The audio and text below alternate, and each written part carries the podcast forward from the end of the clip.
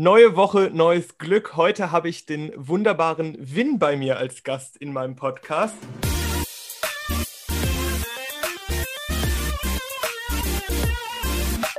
Hallo Win, schön, dass du da bist. Möchtest du dich vielleicht einmal selber vorstellen, wer du bist, was du machst?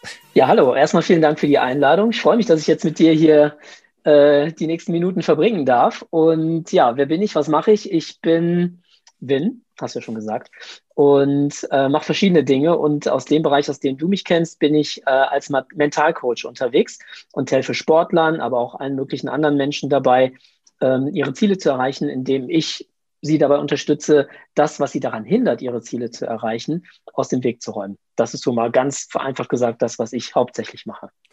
Ja, ich hatte ja tatsächlich auch schon mal das Glück, bei dir zu trainieren. Ich glaube, da hatten wir auch schon mal drüber gesprochen. Das ist viele Jahre schon her und ich, das war, genau. glaube ich, nur ein Training, aber ähm, es hat sehr viel Spaß gemacht. Ich erinnere mich da noch dran.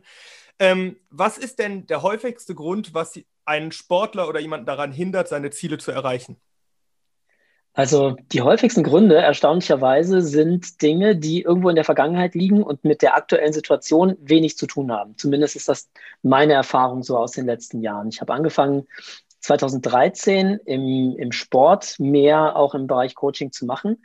Ich glaube, wir kennen uns noch aus dem Bereich davor, kann das sogar sein, mhm. wo ich dann mehr körperlich auch gearbeitet habe, oder? Ja, naja, ja, wie auch immer. Genau, also ähm, das Spannende ist, dass wenn wir Dinge erleben, diese Dinge in unserem Gehirn gespeichert werden. Und je nachdem, in welchem Alter wir Dinge erleben, dann wird die Information oder diese Erinnerung gespeichert, inklusive der Kompetenzen, die ich zu dem Zeitpunkt hatte. Also angenommen, ich war sieben, habe irgendeine Situation erlebt, die ich nicht bewältigen konnte, dann wird diese Situation gespeichert, inklusive meiner Inkompetenz, die Situation zu bewältigen. Wenn wir jetzt vorspulen, ich bin jetzt 10, 15, 20 Jahre älter als sieben und erlebe eine Situation, die mein Gehirn daran erinnert, wie das damals mal war, dann kann das sein, dass ich zurückfalle in die Kompetenzen von damals. Im Tanzsport sieht man das ganz oft. Das ist dann so der gefürchtete Blackout auf der Fläche oder man hat ganz doll trainiert und seine Technik verbessert und auf dem Turnier zeigt man das, was man in der D-Klasse konnte. Und ähm, im Training kann man es dann wieder oder wenn man die erste Runde überstanden hat, dann beruhigt sich das System wieder, hat irgendwie gemerkt, dass es das Ganze irgendwie überlebt hat und kommt dann wieder zurück zu sich sozusagen. Aber die Hauptthemen, an denen ich arbeite oder an denen meine Coaching-Klienten dann arbeiten, sind verrückterweise meistens Dinge aus der Vergangenheit. Und da kommt man erstmal so bewusst nicht drauf, ähm, weil man sich natürlich mit der Situation auseinandersetzt. Ne? Die Wertungsrichter stressen mich oder der Boden oder der Partner oder die Stelle, die nicht funktioniert. Und dann stellt sich aber dann doch im Coaching-Prozess raus, die Stelle, die nicht funktioniert, ist genau wie damals, als ich in der Schule ein Projekt abgeben sollte und dann ist aber irgendwas schiefgelaufen, was nicht mehr in meiner Hand war. Und diese Verknüpfung ähm, aufzulösen, das ist das, was ich primär mache. Mhm. Das klingt aber so, als wäre das an vielen Stellen eher unterbewusst, oder? Also zumindest im ersten, im ersten Schritt, bis du dann quasi kommst und das wieder nach vorne holst. Genau, beziehungsweise ich hole es gar nicht nach vorne, sondern die Person holt es dann im, im Prozess sozusagen nach vorne. Es gibt inzwischen ganz interessante Studien dazu, was wir bewusst und was wir unterbewusst wahrnehmen.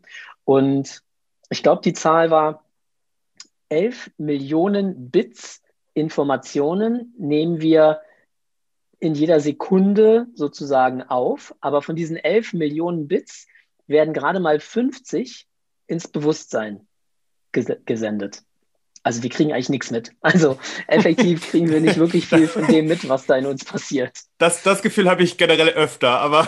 ja, das ist gut. Dann bist das, du ja schon mal weiter als Das ist ein anderes Thema. ähm, wenn du jetzt mit Tanzpaaren arbeitest, mhm. tust du ja, oder? Also, ja, ich, ja, ja. so wie ich das verstanden habe, arbeitest du sowohl mit Tanzpaaren, aber auch mit Einzelpersonen als auch mit, mit Gruppen. Ähm, genau. Ich könnte mir vorstellen, dass es da ganz unterschiedliche ich nenne es mal Probleme gibt, auch wenn ich Probleme kein schönes Wort finde, aber mhm. ähm, Herausforderung. Gibt, Herausforderung, Herausforderung ist ein schöneres Wort. Wie macht sich das bemerkbar, dass es in einem Tanzpaar auf einmal jemand anders noch gibt, auf dem man ja so ein bisschen die Last auch ablegen kann oder die Schuld oder was auch immer? Mhm. Also das war für mich äh, eine super spannende Erfahrung, die sich so in den letzten Jahren durchgezogen hat. Also als meine Coaching, also ich habe ganz viele verschiedene Ausbildungen gemacht. Ich habe mich mit Gesprächstherapie auseinandergesetzt, Gestalttherapie, Reiki, falls ihr das was sagt, so eine mhm. Energiearbeit, schamanisches Heilen. Ich habe alles mögliche mal ausprobiert. Ayurvedische Massagen, Stirnguss, alles. Weil alle Dinge ja irgendwas tun und Menschen begeistert sind. Akupunktur zum Beispiel auch, Bachblüten, also viele, viele Dinge habe ich ausprobiert, habe in vielen Bereichen Ausbildungen gemacht und dann irgendwann so meinen Weg gefunden. So. Und als ich dann losgelegt habe im Tanzsport, war ich echt überrascht, dass ich arbeite ja viel auch mit Kaderpaaren und so, so Spitzenpaaren, dass die sehr offen und sehr ehrlich sind, weil sie klare Ziele haben.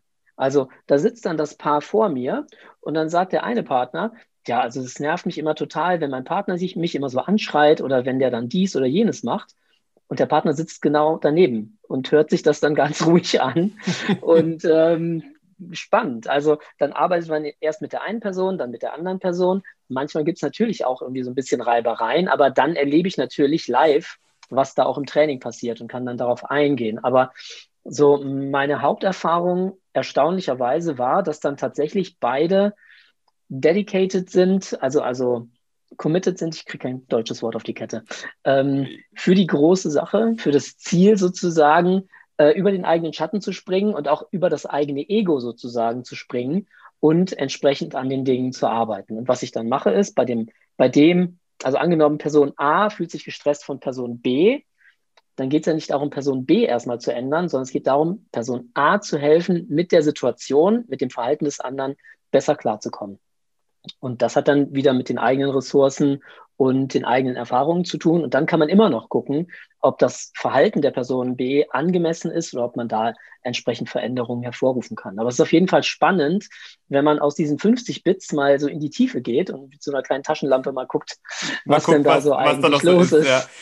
genau. Wenn du jetzt ein Tanzpaar vor dir hast, dann ist es aber so, dass du dir erstmal die Einzelpersonen anschaust und danach dann die Dynamik zwischen den beiden, oder? Richtig, weil mich grundsätzlich immer erstmal nur die eine Person interessiert. Also weil ich davon ausgehe, dass jeder die Lösungen für sein Problem in sich trägt. Und wenn ich jetzt einen Streit habe mit meinem Partner, dann ist das nur ein, ähm, ein, eine Momentaufnahme, eine Situation, in der sich zeigt, dass du in der Situation eben noch nicht voll Zugriff auf deine Ressourcen hast. Und dann mhm. geht es darum, eben diese Ressourcen zu aktivieren. Und im zweiten Schritt kann man dann gucken, kann man an dem Verhalten was verändern. Das hat dann viel mit, mit Informationen zu tun, dass man einfach so ein bisschen mehr versteht über psychologische Zusammenhänge. Das ist dann Information, die ich dann teile mit den Paaren. Und dann hängt es aber am Ende davon ab, ob jeder auch bereit ist, ein Stück weit an sich zu arbeiten oder an den eigenen Mustern zu arbeiten, wenn sie wenn sie negativ sind oder wenn sie dem, dem Paar schaden, beziehungsweise einfach nicht, nicht nett sind dem anderen gegenüber, dass man daran dann auch wirklich arbeiten möchte, das zu verändern. Das klingt sehr, sehr stark nach Paartherapie, finde ich. also, du, du, hm. ich, ich finde es immer, ähm, also, beziehungsweise ich finde es gerade spannend, während du sprichst, beantwortest du viele meiner Fragen, die ich so habe, und gleichzeitig machen sich halt ganz, ganz andere irgendwie auf. Ähm, mhm. Glaubst du, also du hast es gerade eben jetzt auch schon so ein bisschen gesagt, aber ist es im Vergleich zu einer Paartherapie, ich weiß nicht, ob man das überhaupt vergleichen kann, aber ist es einfacher in irgendeiner Form, weil es eine Zielsetzung gibt, auf die man hinarbeiten kann, was es ja in einer Beziehung jetzt nicht unbedingt gibt. Also was ist die Zielsetzung mhm. von der Beziehung? Mhm. Ähm, ich glaube, ich kann die Frage jetzt nicht beantworten, okay. weil ich äh, keine Ahnung habe von Paartherapie. Okay. Also bin ja da so ein bisschen reingeflogen im Tanzsport und da habe ich auch gelernt, sehr zeiteffizient zu arbeiten. Also ich weiß noch, im Team 13, da war ja für alle noch alles irgendwie Neuland. Das, also ich war im allerersten Team 13 mit dabei und danach noch mit Martina Wesseltier ein bisschen unterwegs. Und ähm, ich hatte dann 20 Minuten. Und so eine normale Coaching-Sitzung sind so 90 Minuten. Und jetzt hatte ich 20 für zwei Personen. Da bin ich dann sehr, sehr effizient geworden. Ähm, sehr ins Thema rein, schnell das Thema abschließen und dann weiter. Das hatte dann nicht so viel mit Paartherapie zu tun. Okay. Jetzt gibt es Paare, die kommen regelmäßig zu mir. Aber was heißt regelmäßig? Mein Ziel ist immer, mich überflüssig zu machen. Also wenn ich eine gute Arbeit geleistet habe und wenn das Problem, das du hattest, punktuell war, dann brauchen wir nicht viele Meetings, sondern wenn der, wenn das, wenn der Knoten gelöst ist, dann ist es halt so. Ähm, aber Paare, mit denen ich immer wieder mal arbeite, weil sie an verschiedenen Themen arbeiten, da kann das dann schon mal sein, dass das in Richtung Paartherapie geht. Und dann ist aber wieder dasselbe Spiel. Dem einen helfen, in seine Ressourcen kom zu kommen, dem anderen helfen, in seine Ressourcen zu kommen und über Informationen ihnen helfen, sich gegenseitig besser zu verstehen, dadurch weniger gestresst zu sein und dadurch dann auch wieder mehr Handlungsoptionen zu bekommen. Was ist denn grundsätzlich das dein Ziel, also jetzt außer dich überflüssig zu machen, aber was ist dein Ziel ähm, von so einem Coaching mit einer Einzelperson oder mit einem Paar? Ist es das Bestmögliche aus sich oder aus dem Paar rauszuholen oder ist es zufrieden zu sein in irgendeiner Form? Weißt, weißt du, was ich meine? Ja, du stellst aber krasse Fragen. das ist echt cool. Nee, also das ist, ähm, hätte, also mit der Frage hätte ich jetzt nicht gerechnet. Ähm, aber du, du, du triffst da jetzt wirklich mich äh, ins Herz sozusagen, weil mein Ziel beides ist. Also wenn jemand zu mir kommt, dann, wie gesagt, fehlen ihm an irgendeiner Stelle, fehlt ihm der Zugriff auf die eigenen Ressourcen, um mit der Situation adäquat umzugehen. Und ähm, in der Gesprächstherapie zum Beispiel, das war zum Glück die allererste Fortbildung, die ich in dem Bereich gemacht habe. Und ich bin dafür unendlich dankbar, weil in der Gesprächstherapie heißt es, die Lösung des Problems liegt immer im Klienten. Mhm. Also das, was ich im, im Personal Development ganz oft erlebe, oder Instagram ist ja zugepflastert mit irgendwelchen schlauen Tipps, was du machen sollst oder was du nicht machen sollst. Also am, lieb, am liebsten mag ich immer diese Negativformulierung. Hör auf, dir Sorgen zu machen. Hab einfach keine Angst. Oder lass dich nicht stressen. Das sind alles so Sachen, die klingen toll und jeder denkt sich, ja, genau, ich will mich nicht mehr stressen lassen. Aber da steckt immer das Wort nicht drin und das Gehirn hat keine Ahnung, wo es jetzt hin soll. Wenn ich meinem Navi sage, nicht nach Köln, kann mir das Navi keine Route berechnen und nicht nach Düsseldorf hilft mir auch nicht weiter. Also ähm, ich brauche eine andere An Herangehensweise. So, und mein Ziel ist, dir zu helfen, wieder zurück zu dir zu finden. Das klingt jetzt erstmal ein bisschen blöd, aber das ist mein Ziel, weil durch die Rückverbindung mit dir, also in der Ayurveda-Medizin sagt man, man hat so einen Wesenskern. Und dieser Wesenskern ist Bewusstsein, ist glücklich.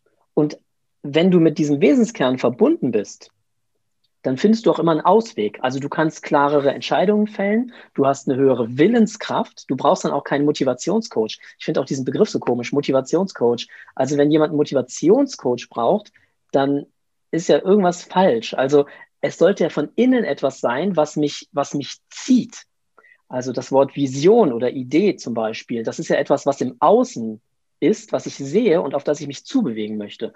Und alle großen Leute, ähm, verschiedene Weltmeister, mit denen ich gesprochen habe, für die, war, die hatten einfach keine andere Option, als diesen Weg zu gehen und äh, alles dafür zu tun, was notwendig ist, um dieses Ziel zu erreichen.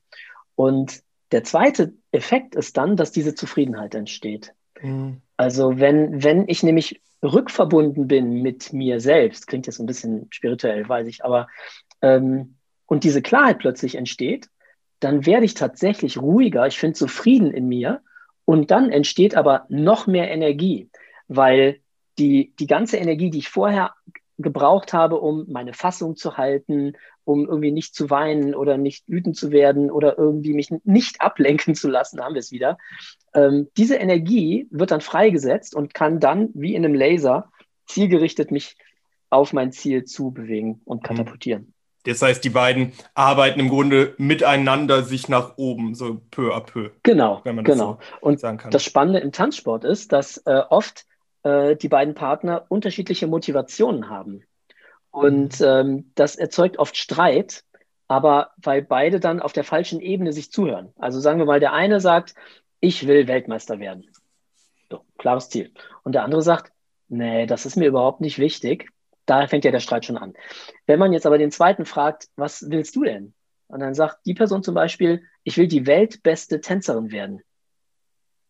Dann passen diese Ziele ja zusammen. Der Titel ist ihr egal, es geht ihr ums Tanzen und dass sie die beste Tänzerin der Welt sein möchte, unabhängig vom Titel. Und für ihn ist vielleicht wichtig der Titel, aber dafür muss er ja auch der Beste werden. Also die Ziele sind unterschiedlich und gleichzeitig führen sie aber beide in dieselbe Richtung und deswegen sind sie kompatibel.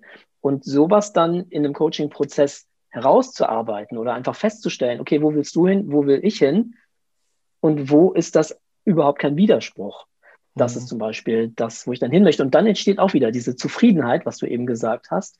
Und daraus dann wieder ein anderes Gefühl ins Training zu gehen und dadurch dann auch eben effizienter zu arbeiten. Mhm. Was ich ganz interessant finde, ich weiß nicht mehr, ob ich es irgendwie auf deiner Homepage gelesen habe oder ob du es mal irgendwo gesagt oh oh. hast, ähm, dass du, dass du, boah, ich hoffe, ich krieg's jetzt auf die Kette, dass du, äh, also es geht um das Thema Motivation und mhm.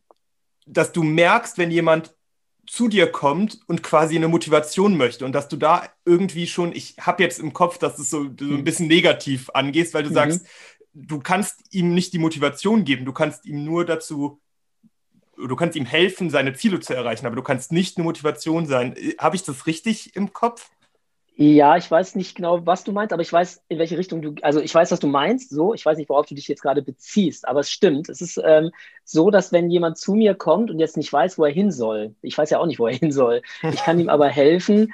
Nicht äh, nach Düsseldorf. Dass, ja, nicht nach Düsseldorf, ne? nicht nach Köln, nicht nach Düsseldorf, nicht nach Berlin. Ähm, ich kann dir aber helfen, mal diese ganzen Nichts loszulassen, um mal erstmal dich zu erden. Also ein Navi kann ja dann nur eine Route berechnen, wenn es eine Standortbestimmung gemacht hat. Ich brauche ja nicht nur das Ziel, sondern ich brauche ja auch meinen Ausgangspunkt. Wenn ich zum Beispiel aus einer schweren Erkrankung komme und mich frage, okay, wo will ich denn jetzt hin in Zukunft, dann kann es sein, dass sich noch gar kein Ziel zeigt, weil ich noch nicht so weit bin. Da wäre jetzt das mhm. Ziel, erstmal wieder gesund zu werden. Und wenn ich gesund bin, dann lichtet sich der Nebel. Also jemandem zu sagen, also so als Motivationscoach zum Beispiel, jemand steht voll im Nebel und dem zu sagen, hey, du kannst alles schaffen, was du willst, wo willst du hin und gemeinsam schaffen wir das. Selbst wenn der weiß, wo er hin will, steht er trotzdem im Nebel. Also es hilft ihm nichts, jetzt furchtbar motiviert zu sein. Er, es, wir brauchen ja jetzt eine Kompetenz, um mit diesem Nebel umzugehen oder mit der Situation. Brauche ich vielleicht irgendwie so einen Zukunftshelikopter, der mich mal über den Nebel bringt, damit ich sehe, in welche Richtung ich latschen muss? Oder brauche ich einfach Zeit? Ist es manchmal einfach nicht der richtige Zeitpunkt, um sich auf irgendwas zuzubewegen? Oder was ist da los?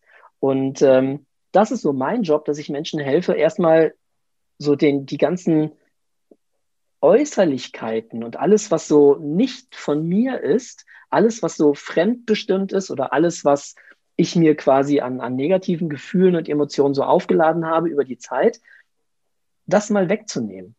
Oder wenn ich nicht vom Fleck komme, vielleicht habe ich einen viel zu schweren Rucksack an. Also einfach mhm. mal den Rucksack entweder abzusetzen oder zumindest mal ein paar Steine rauszunehmen, damit ich überhaupt mich bewegen kann. Also mein Job ist extrem basic. Das habe ich im Fitnessbereich gemacht. Damit war ich sehr, sehr erfolgreich, dass ich als Trainer wirklich immer nur an den Basics gearbeitet habe, weil alle anderen Kollegen an irgendwelchen super coolen, super komplexen Sachen gearbeitet haben. Und ich konnte einfach am Fundament arbeiten. Und wenn das Fundament steht, dann kannst du da alles Mögliche draufpacken. Äh, in Japan zum Beispiel gibt es richtig coole Architektur. Die haben ja ganz viele Erdbeben. Und die uralten Tempel stehen da noch, weil die nicht gemauert sind, sondern dynamisch sind. Also diese ganzen Balken sind so ineinander verwoben und äh, gehängt, dass die, ich glaube, sogar bis, bis Erdbebenstärke 8 oder 9 alles, alles aushalten. So. Und das ist so auch mein Ziel. Also dieses alte Fundament, das wir haben und auch das, das was wir eigentlich sind, das wieder frei zu schaufeln. Und dann entsteht Klarheit, dann entsteht auch Vision und dann brauchst du keinen Motivationscoach mehr, sondern dann, dann läufst du einfach von läufst alleine. Einfach los. Bist, genau. du, bist du denn, ich, ich sag mal in Anführungsstrichen nur, also wirklich in Anführungsstrichen nur das Navigationsgerät, um zu dem Punkt hinzukommen, zu dem man hin möchte? Oder bist du auch manchmal wie so ein Fremdenführer, der äh, so ein bisschen die mhm. noch das richtige, das richtige Ziel quasi ähm, mithilft, das zu finden überhaupt? Äh, ja, tatsächlich beides. Also ähm, grundsätzlich bin ich erstmal nur der, der Therapeut. Also Therapeut, mhm. also Therapeut ist das falsche Wort.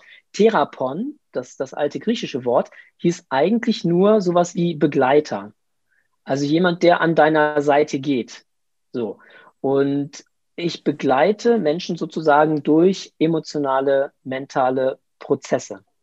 Mhm. Also da fließen auch gerne mal Tränen, auch bei dem stärksten Typen und dem harten Typen fließen dann vielleicht mal Tränen. Und das ist aber genau das, weil da war Energie gespeichert, gebunden. Die Energie wird jetzt freigesetzt und dann kann ich auch wieder vorwärts gehen. Also da bin ich nur der Begleiter. Und manchmal gebe ich dann einfach auch ein paar Informationen rein als Angebot. Also wie könnte man Dinge sehen? Oder ich gebe Informationen rein, die den Menschen vielleicht fehlen, damit sie sich ganz fühlen können. Ich gebe mal ein Beispiel. Ähm, es gibt relativ viele Menschen, circa 20 bis 30 Prozent, die im Mutterleib einen Zwilling hatten. Der mhm. geht aber in den ersten Tagen bis Wochen verloren. So. Und es gibt Psychologen, die sagen, dieses Erlebnis tragen wir noch in uns. Und das kann dann zu Schuldgefühlen führen, zu einem Gefühl von permanent allein, getrennt sein, Essstörungen, Beziehungsproblemen und so weiter und so weiter. Und diese Information im Coaching-Prozess, wenn das Sinn macht, mal reinzugeben als Angebot, hast du, also passt das, passt dieses Gefühl oder passt diese Information zu dem Gefühl, das du hast, dann öffnen sich plötzlich Türen und Wege. So. Und das ist das, wo ich dann tatsächlich ein bisschen der Führer bin und mit Informationen, die vielleicht nicht jeder so grundsätzlich hat, helfe, ein bisschen mehr Klarheit reinzubringen. Erlebst du es denn, dass Leute teilweise auch einfach eine völlig falsche Zielsetzung haben. Also, dass sie nicht nur, dass sie quasi nicht nur so punktuell ein bisschen Veränderung brauchen in ihrer Zielsetzung, sondern wirklich sich um 180 Grad drehen sollten? 180 Grad weiß ich nicht, aber es ist schon so, dass manchmal äh, Menschen mit einem Thema kommen und einem ganz anderen Thema dann rauskommen am Ende des Coachings und äh, damit dann aber nicht gerechnet haben, was aber dann auch wieder hilfreich war. Also es gibt Themen wie zum Beispiel Selbstwert. Selbstbewusstsein, Selbstliebe und so weiter, die immer wieder in allen möglichen Facetten auftauchen. So. Und jetzt komme ich vielleicht ähm, zum Coaching, weil ich irgendwie besser trainieren möchte. Aber das Problem darunter war, dass ich zu wenig Selbstachtung habe und dadurch oder mir zu wenig zutraue und dadurch die Informationen der Trainer gar nicht vernünftig umsetzen kann, weil ein Teil von mir denkt, kriegst ja sowieso nicht hin.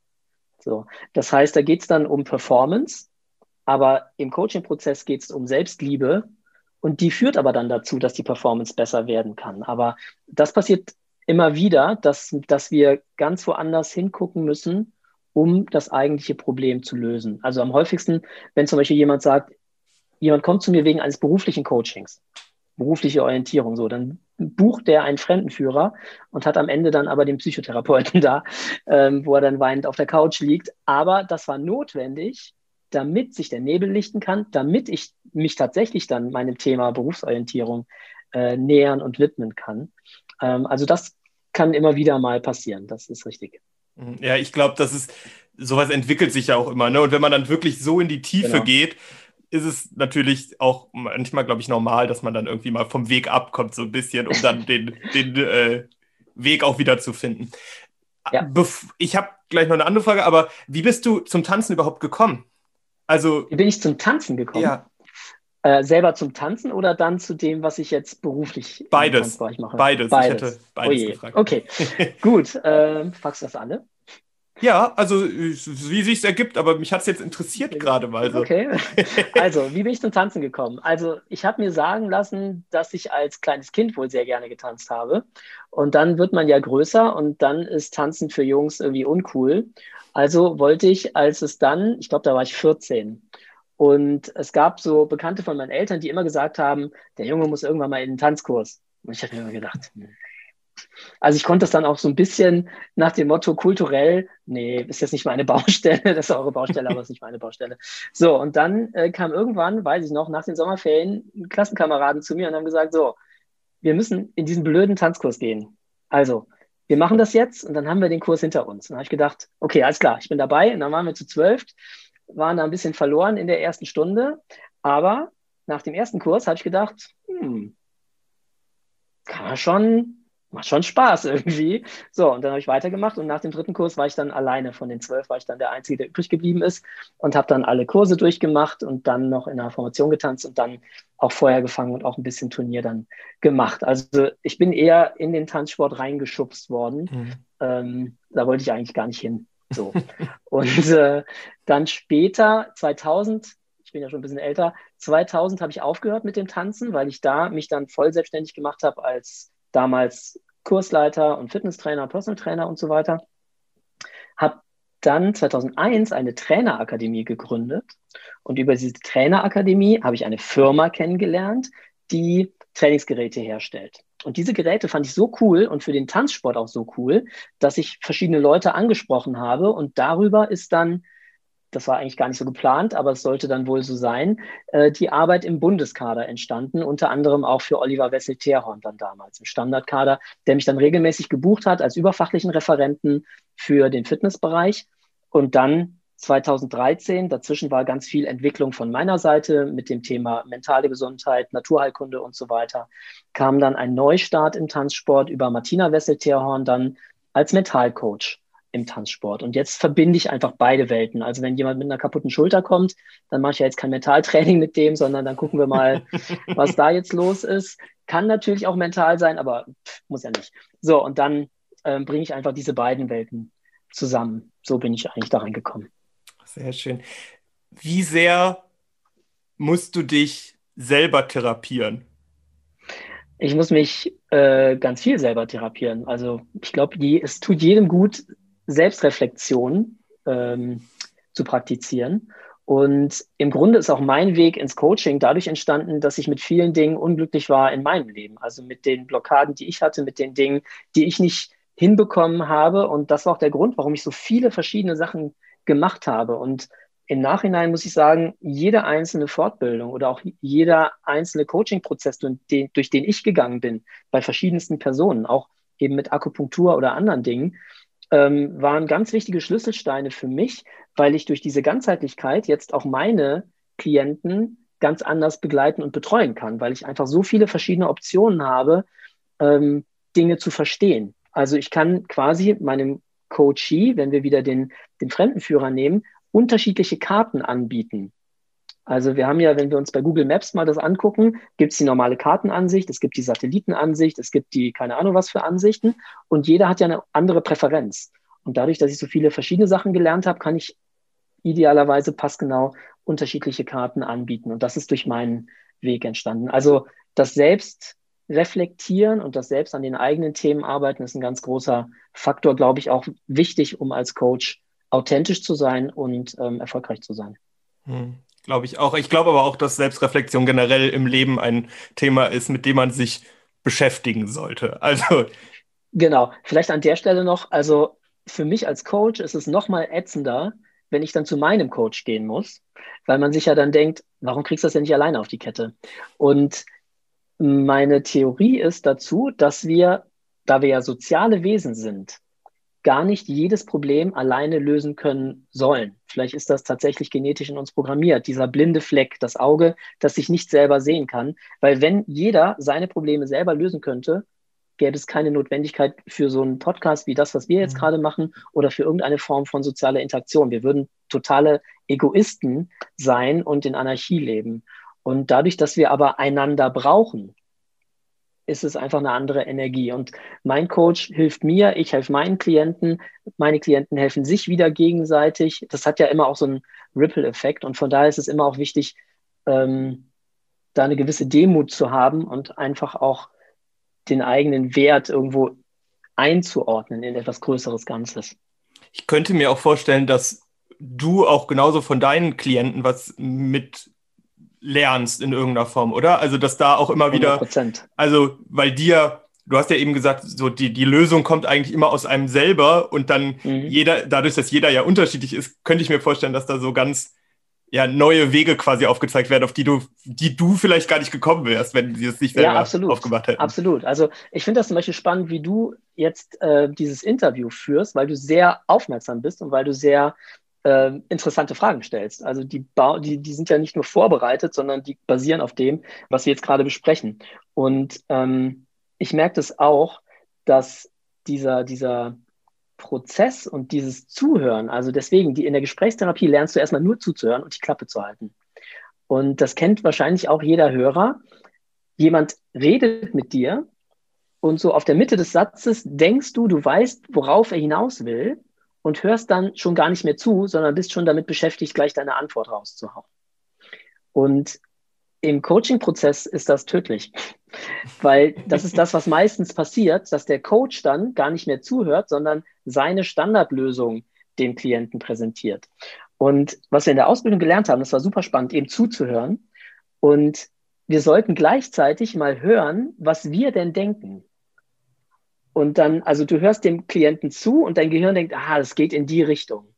Und dann redet der Klient weiter und biegt dann in eine ganz andere Richtung ab und du denkst dir, hä? Wo kommt das denn jetzt her?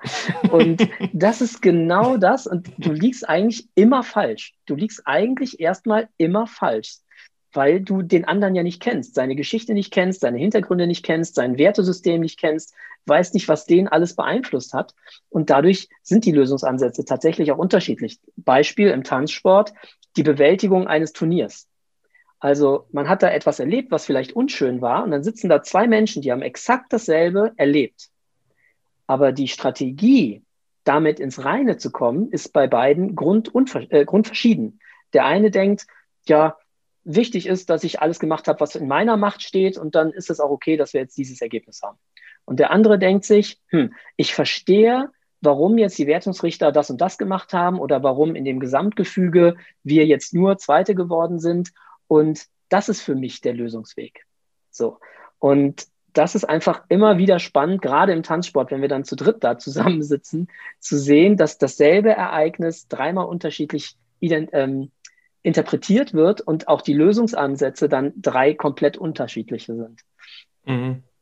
Ja, ist ganz spannend, vor allen Dingen, weil Tanzen ja auch generell super viel mit Kommunikation zu tun hat. Ne? Also absolut. Was glaubst du denn, ist das Wichtigste, wenn man das so sagen kann, ich, da kommen auch wieder immer verschiedene Punkte zusammen, die ineinander greifen, denke ich, aber was ist das Wichtigste für eine, in Anführungsstrichen, gute Tanzpartnerschaft? Ist es wichtig, eine selbe Motivation oder eine ähnliche Motivation zu haben, eine ähnliche Zielsetzung, ähnliche, was auch immer. Was glaubst du, ist da der, der entscheidende Punkt?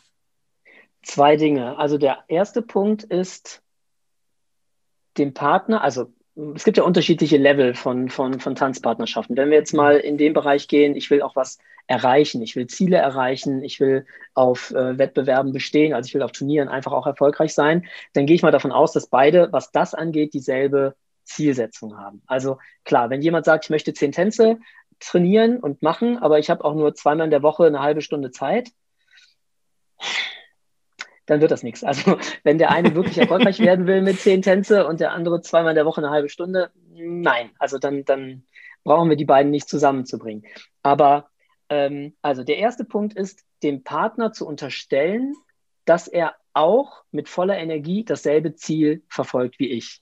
So, gerade Männer und Frauen trainieren auch unterschiedlich. Frauen mhm. trainieren sozialer. Also dann zu sagen, ich stelle mich alleine in den Saal und trainiere, macht für eine, also das ist jetzt wirklich grob vereinfacht, ne? aber macht für manche Leute gar keinen Sinn. Und für andere ist es vielleicht der Hauptteil des Trainings. Und wenn wir jetzt zusammen trainieren, dann müssen wir uns in unserer Unterschiedlichkeit aushalten und einfach schauen, wie wir trotzdem gemeinsam Wege vorwärts gehen. Also der erste Punkt ist, sich was Positives gegenseitig zu unterstellen und nicht negativ da reinzugehen. Der zweite Punkt ist, coachable zu sein, also coachbar zu sein, sowohl von den Trainern, also denen wirklich zuzuhören und nicht nur das zu hören, was ich hören möchte, was mein Gehirn zulässt zu hören, ähm, auch vom Partner coachable zu sein, also auszuhalten, wenn ich einen Fehler gemacht habe, dass ich einen Fehler gemacht habe und dazu zu stehen und dann weiterzugehen, statt das abzustreiten, dem anderen die Schuld in die Schuhe zu schieben und so weiter und so weiter. Und dann, und das ist dann der wichtigste Punkt, um erfolgreich zu werden, sich auf das Abenteuer einzulassen, dass der Tanzsport eigentlich ist. Es hat ganz viel mit Personal Development zu tun, aber es hat ganz viel mit Erleben zu tun. Wie tickt denn mein Körper? Wie reagiert mein Körper, wenn ich das mache? Wie reagiert mein Körper, wenn ich das mache? Dass wir uns erlauben, Fehler zu machen, dass wir uns erlauben, die gesamte Bandbreite dessen, was der Körper ermöglicht, auszuloten, um in der gesamten Bandbreite dann die richtigen Dinge zu finden oder den für mich richtigen Weg zu finden. Die Trainer sind ja auch nur sowas wie Führer, die mir zeigen können, ähm, wohin die Richtung geht. Aber jeder Körper ist ja auch anders. Also wenn du mir jetzt einen Schritt zeigst, dann wird er bei dir anders aussehen als bei mir. Selbst bei der gleichen Technik wird er anders aussehen und wird sich vielleicht auch anders anfühlen. Und von daher ist mein, sollte das Ziel sein, mit einer positiven Grundenergie miteinander zu arbeiten und dann in diesen Prozess positiv einzusteigen, des Ausprobierens, des Lernens. Weil alles, was ich verändere, verändert die Situation meines Partners. Was der verändert, verändert die Situation wieder bei mir. Also es ist ja ein permanenter, interaktiver Prozess und der kann auch sehr ermüdend sein und sehr anstrengend sein, wenn man irgendwann mal keinen Bock mehr hat, aber, oder wenn man Ziele erreichen möchte. Aber der Weg ist tatsächlich eines der größten Abenteuer und wenn man das auch positiv annimmt, dann wird es eine richtig geile Sache. Also ich habe mich zum Beispiel nie mit meiner Tanzpartnerin gestritten. Also das, das existierte einfach nicht, weil das Grundfundament war, ähm, dass wir uns mögen und dass wir einfach zusammen eine, eine tolle Zeit ähm, haben wollen, während wir die Dinge lernen, die wir lernen sollen.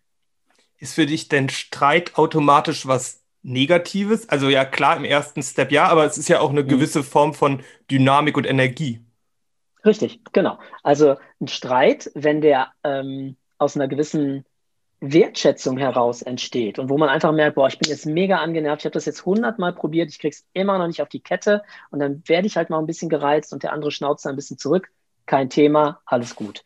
Aber wenn es persönlich wird und wenn es mhm. wirklich unter die Gürtellinie geht und wenn es nicht mehr um die Sache geht, dann, dann wird halt Streit gefährlich und dann wird Streit bitter. Und für manche ist es ein Automatismus. Und da sind wir wieder beim Anfang. Manchmal kommt der Streit auch daher, dass man vielleicht gar nicht anders gelernt hat zu kommunizieren. Wenn man es in der Familie zum Beispiel nicht anders gelernt hat. Oder wenn man gelernt hat, äh, Streiten ist eine Form von Wertschätzung. Streiten ist eine Form von jemandem Liebe und Achtung zeigen. Dann macht man das auf Autopilot und versteht auch nicht, dass die Gegenseite dann verletzt ist, enttäuscht ist oder irgendwie sich dann abwendet weil man es eben nicht anders kann. Das ist wie eine Sprache. Ich habe jetzt Deutsch gelernt als Muttersprache, aber ich hätte ja jetzt auch Chinesisch oder sonst irgendwas lernen können. Und wenn ich jetzt auf Chinesisch mit auf dich einrede in diesem Podcast, logisch, dass man irgendwann angenervt ist, weil man einfach nichts versteht. Aber das ist ja nicht böse gemeint. Schönes Beispiel. Ich stelle mir gerade die Frage, oder ich, ich stelle gerade für mich fest, wie schwer das sein muss, jemanden zu coachen, den ich nicht kenne, der eventuell mit komplett anderen Werten aufgewachsen ist. Also mhm. du musst ja im Grunde alles, was du irgendwie für dich in deinem Leben so fest als Werte, Norm, was auch immer mhm. hast, ablegen, mhm. oder? Ja, ja. Super hart, super hart. Aber durch, also durch das Training, ich mache das jetzt irgendwie acht Jahre, wird es dann irgendwann die zweite Natur. Also mhm. ich bin, also ich bin eigentlich gar nicht anwesend während eines Coaching-Prozesses weil ich habe mit dem Coaching nichts zu tun. Ähm, ich bin wie so ein, wie kann man das sagen, wie so ein Buchhalter, der einfach versucht, eine Inventur zu machen. So. Und jetzt erzählt mir jemand alles und ich versuche das jetzt irgendwie zu sortieren und zu ordnen. Das heißt, ich darf mit einem offenen Geist zuhören. Und natürlich, angenommen, es kommt jetzt zu einem Wertekonflikt. Also jemand sagt etwas und ich verstehe das erstmal nicht. Klar, ich habe ja auch nur begrenzte Sprachkenntnisse sozusagen. Dann versuche ich mit einer Frage zu klären, wie er das meint. So. Und dann sagt er mir das zum Beispiel. Also ich finde das normal, dass ich meine Partnerin immer anschreie. Okay, dann versuche ich zu verstehen, wieso findet er das normal? Also hat er das auch so erlebt und so weiter und so weiter. Und dann kann ich das nachvollziehen. Das ist der, ich brauche ja erstmal einen Rapport, ich brauche ja erstmal eine Beziehungsebene, damit wir überhaupt miteinander arbeiten können. Dann im zweiten Schritt ist halt auch die Frage, was braucht er, um sein Problem zu lösen? Wenn sein Verhalten ein Teil des Problems ist, dann kann ich ihm jetzt alternative Möglichkeiten anbieten. Dann kann ich ihm sagen, guck mal, so wie ich das verstehe, machst du das so und so und so und so aus den und den und den Gründen. Ja. Es gibt Menschen, die machen das so und so und so und so aus den und den und den und den Gründen oder aus demselben Grund. So, und jetzt öffnet sich im Kopf des anderen eine Tür. Ob er jetzt da durchgeht, bleibt natürlich bei ihm. Aber wir haben jetzt plötzlich zwei Türen statt nur eine. Also wir statt streiten haben wir jetzt noch die Option, irgendwie nett zueinander sein. Und dann sagt er vielleicht, nee, also das ist jetzt überhaupt keine Option für mich. Okay. Aber wir haben jetzt zumindest zwei Türen. Wenn es zwei gibt, dann gibt es vielleicht auch noch eine dritte, eine vierte, eine fünfte und so weiter. Und dann suchen wir halt weitere Türen. Aber jetzt ist der Kopf offen, statt es geht nur so. Achso, es gibt jetzt zwei Möglichkeiten. Okay, vielleicht gibt es auch drei oder vier oder sieben. Und dann findet die Person vielleicht einen neuen Weg. Ähm, von daher, das ist tatsächlich zum Glück aber nicht so oft, dass ich, dass ich ähm, dass ich jemand nicht verstehe, weil dafür sind wir an vielen Punkten zugleich und die Probleme sind immer die gleichen und die Grundemotionen, die wir haben, sind biologisch ja auch vorgegeben. Das heißt Freude, Trauer, Angst, Stress, Scham, Schuld, das sind alles Gefühle, die sind universell. Also auch wenn ich irgendwo im, im tiefsten Urwald lebe und dann in einen Coaching-Prozess käme, würden die Grundemotionen exakt dieselben sein.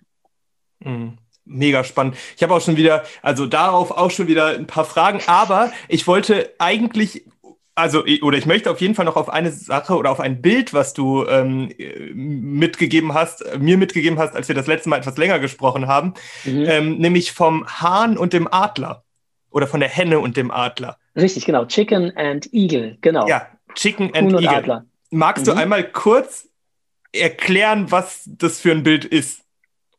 Okay, also das Modell kommt, ähm, also ich habe es gelernt von Leuten, die im ähm, Unternehmertum sehr erfolgreich sind. Und es gibt ganz viele Seminare, wo man lernt, irgendwie ein besserer Verkäufer zu sein oder dieses oder jenes zu werden. So. Und in diesen Seminaren wird viel auch mit starken Bildern gearbeitet. Und ein Bild, ähm, das ich auch nie wieder vergessen werde, ist tatsächlich so von jemandem, der auf der Bühne steht. Ähm, da ging es um, um Vertrieb, und Teamaufbau. Genau. Und ähm, man ist ja selber motiviert, also man möchte jetzt irgendwie erfolgreich werden, viel Geld verdienen und ein großes Team haben. Und dann motiviert man Menschen, also quatscht man Leute zu, dass sie irgendwie auch große Träume haben und große Ziele haben und mitkommen wollen. Und dann rennt man vorne weg, dreht sich um und stellt fest, die sind immer noch da, wo sie vorher waren. Okay, also rennt man zurück und versucht sie irgendwie mitzuholen. Und ähm, was man dabei nicht merkt, ist, dass eben manche Menschen eher so ein Adler sind. Also denen sagst du, okay, da und da gibt es Mäuse zu fangen, alles klar, dann fliegen die los und machen das selber. Und dann gibt es eben Hühner, die ganz andere Kompetenzen haben. Und die gucken dann den Adlern nach und denken sich, boah, wow, cool, ich würde auch gerne mal fliegen können und picken dann weiter. Weil in ihrer Persönlichkeit das gar nicht vorgesehen ist, als Adler durch die Gegend zu fliegen, sondern am Boden zu sein und zu picken und Eier zu legen. So, und wenn jetzt so ein Chicken eingeredet bekommt, es sei ein Adler, dann wird es trotzdem nicht fliegen können. Umgekehrt aber, wenn man dem Adler einredet, er wäre nur ein Hühnchen, dann kann er auch nicht fliegen. So, und wichtig ist zu erkennen, äh, was man ist. Also das klingt jetzt so ein bisschen böse und ein bisschen hart, aber dieses Böse und hart hat ja auch wieder was damit zu tun, wie wir das Bild aufladen. Wir finden den Adler cool und das Huhn doof. Und dann entsteht schon wieder so eine Art von, ich weiß nicht, wie heißt denn das dann, Vogelismus? Wie müsste man das denn dann nennen, wenn die einen Vögel besser, bessere Vögel sind als die anderen. Ähm, also, so, man muss einfach wissen, wer bin ich denn und was bin ich denn? Und dann kann man auch Unglaubliches erreichen und unglaubliche Dinge tun, aber eben innerhalb der Parameter, die mir biologisch vorgegeben sind. Eine Rose ist immer eine Rose, eine Tulpe ist immer eine Tulpe. Nichts ist schöner als das andere. Sie sehen einfach unterschiedlich aus. Und gerade im Tanzsport ist das wichtig. Wenn ich versuche, etwas zu sein, was ich nicht bin, zum Beispiel vom Körpertyp, von der Schlankheit oder vom, vom, vom Look. Ich weiß noch, damals haben sich alle äh, aufgeregt darüber, dass ich mich nicht schminken muss beim Latein, weil ich einfach schon so grunddunkel bin und Latino-mäßig dann aussäge, während wenn jemand sehr weiß ist, der sich natürlich dann runter schminkt oder maskiert, wie auch immer. So, also ähm, authentisch das sein zu dürfen, was man ist und damit dann erfolgreich zu werden, ist ja das Ding. Also wenn ich jetzt sehe, der Weltmeister ist super dünn, also muss ich jetzt super dünn werden, um Weltmeister zu werden, hm, weiß ich nicht. Also Vielleicht musst du einfach nur du selbst sein. Und das ist das, was, glaube ich, die großen Trainer alle sagen. Sie suchen dich. Also das, was dich ausmacht, das sollst du auf der Fläche zeigen. Wir wollen ja auf der Fläche nicht ähm, im Finale sechs Roboter sehen, die alle perfekt irgendwie Technik abspulen, sondern wir, soll, wir wollen Persönlichkeiten sehen. Und das kann mir niemand beibringen. Und ähm, das ist so ein bisschen auch mit dem Bild gemeint. Ich kann auch als Chicken-Weltmeister werden, wenn ich ähm, mich in meiner vollen Qualität einfach zeigen. Ist jetzt ein bisschen doof dargestellt, aber vom Prinzip her, ich muss jetzt nicht so sein wie jemand anders, sondern ich sollte so sein, wie ich bin und dann meine Hausaufgaben machen, alles, was dazugehört, um ein professioneller Athlet und Tänzer zu sein. Und dann lässt der Erfolg auch nicht mehr lange auf sich warten. Ich, ich finde das Bild tatsächlich total schön und zum Schluss ist es ja auch was von der Gesellschaft konstruiertes, dass der Adler so viel cooler ist als das Chicken. Ne? Und ich glaube, genau. da geht es halt genau. eher darum, dass man, dass man eben schaut, was sind denn die Qualitäten eines Chickens und was sind die Richtig. Qualitäten eines Adlers? Ne? Also es sind ja ganz genau. unterschiedliche und das äh, finde ich ganz spannend. Was ich auch ganz spannend finde, ist, dass ich das Gefühl habe, dass ich wahnsinnig viel von dem, was du über Tänzer sagst oder über das Tanzen sagst, einfach, einfach auch wieder in Anführungsstrichen adaptieren kann in mein normales Leben, in den Job, in den was auch immer. Ist es so oder muss man da vorsichtig sein oder aufpassen? Nee, es ist genau richtig, weil das ähm, manchmal entschuldigen sich Paare dafür, wenn wir in einen Coaching-Prozess gehen und dann bei ganz privaten Themen landen, weil sie denken, hä?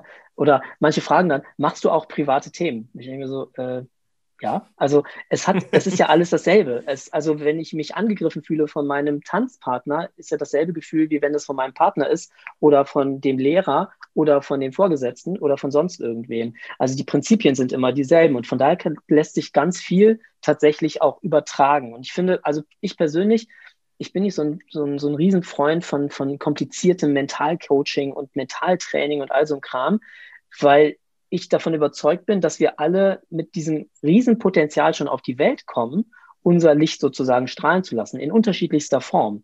Und ähm, es geht nur darum, die, das, was uns daran hindert, das Licht leuchten zu lassen, aus dem Weg zu räumen.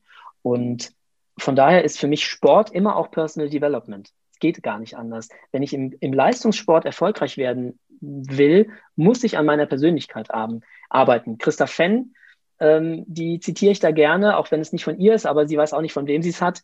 Einen sehr schönen Spruch. Und zwar, die meisten Tänzer stoßen zuerst an die Grenzen ihrer Persönlichkeit, bevor sie an die Grenzen ihres Talents stoßen. Ich könnte auch allgemein sagen, die meisten Menschen stoßen zuerst an die Grenzen ihrer Persönlichkeit, bevor sie an die Grenzen ihres Talents stoßen. Finde ich einen richtig krassen Satz. Und das erleben wir ja auch im Training. Also ein Paar streitet. Dann scheitern wir an unserer Persönlichkeit. Wir könnten ja vernünftig trainieren, aber wir kommen ja gar nicht dazu, unser Talent auszuleben, weil wir mit Befindlichkeiten beschäftigt sind. Und ähm, ja, von daher, das ist für mich so das Ding. Und ich finde unseren Tanzsport einfach besonders, weil es eben nicht um einen Ego-Trip geht, meistens, sondern es geht entweder um ein Paar oder es geht um eine Formation oder es geht um eine Gruppe in den allermeisten Fällen. Also jetzt, wenn wir die anderen Sportarten, also Breakdance und die anderen Tanzformen dazu nehmen, Einzel ist ja relativ selten. In der Summe haben wir, glaube ich, ne, richtig mehr, mehr Gruppe. Ja. Und da einfach dran zu wachsen miteinander zu wachsen, sich gegenseitig zu tragen, sich gegenseitig auszuhalten, die Unterschiedlichkeit der Menschen in einer Formation auch auszuhalten, unterschiedliche Motivationen in einer Formation auszuhalten. Das ist ja alles notwendig. Und ähm, das ist alles Personal Development. Und wenn ich das annehme als Teil meiner Aufgabe, dann, dann wachse ich viel schneller, entwickle mich viel schneller und habe viel mehr Freude an meinem Leben. Also von daher 100 Prozent ja, kann man alles eins zu eins ins Leben übernehmen. Jetzt hast du ganz am Anfang schon quasi direkt gesagt, du möchtest dafür sorgen, dass du oder dein Job quasi überflüssig werden. Mhm. Jetzt habe ich mir gerade die Frage gestellt, wie das sehr erfolgreiche Paare oder Menschen machen, die schon wirklich sehr, sehr weit sind, die auch in ihrer Persönlichkeit sehr weit sind. Ich kann mir nicht vorstellen, dass es für die nicht sinnvoll sein kann, trotzdem zu dir zu kommen, obwohl sie eventuell erstmal zufrieden scheinen und auch in ihren Zielsetzungen oder erfolgreich oder wie auch immer schon sind. Mhm, das stimmt. Also ich habe ja auch meinen Coach nicht ohne Grund, beziehungsweise nicht einen Coach, sondern mehrere. Also ich habe für verschiedene Themenbereiche verschiedene Coaches. Also alles, was so Mentalcoaching ist, da habe ich eine Person. Wenn es äh, um, ähm, um Geld geht oder um Finanzen, dann ist das eine andere Person und äh, oder andere Personen. Und so habe ich eben für die verschiedenen Bereiche meine Coaches. Und wenn ich das eben so gesagt habe mit dem, ich möchte mich überflüssig machen, das ist schon tatsächlich meine, meine, meine innere Vision, dass ich die Person nicht abhängig machen möchte von mir. Also, dass mein Ego auch schön bitte draußen bleibt. Aber du hast vollkommen recht.